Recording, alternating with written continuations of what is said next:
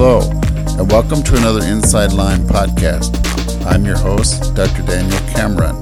In this podcast, I will be discussing an 83 year old man with a stroke associated with Lyme disease.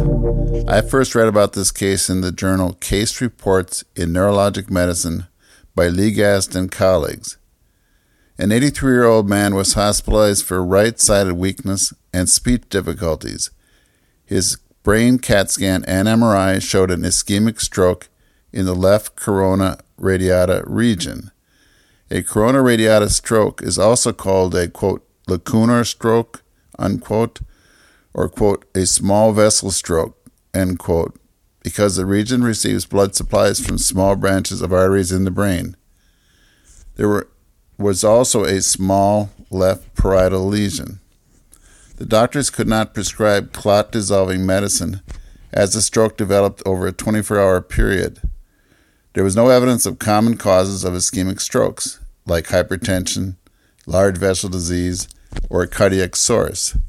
The man also tested positive for lupus anticoagulant. Now, lupus anticoagulant can be seen in infectious and autoimmune disease. Finally, the man tested positive for Lyme disease by ELISA, ELISA, and Western blot testing. In hindsight, the man recalled multiple tick bites over several years without a rash. His spinal tap was positive for Lyme disease. The antibodies in his spinal fluid were more than 27 times higher than antibodies in his blood.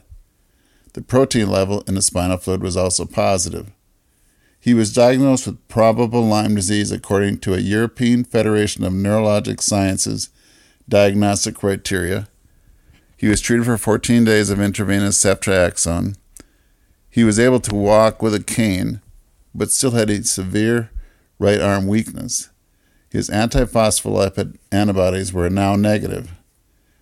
There has been strokes associated with Lyme disease, but the number of reported cases are rare, and mainly in Europe, according to the authors. What questions does this case raise? How often are strokes associated with Lyme disease?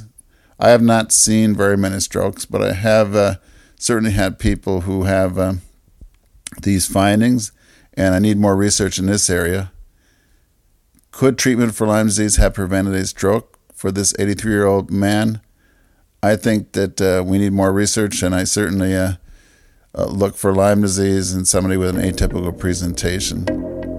Thanks for listening to another Inside Lyme podcast. You can read more about these cases in my show notes and on my website at danielcameronmd.com. As always, it is your likes, comments, reviews, and shares that help spread the word about Lyme disease. Until next time, on Inside Lyme.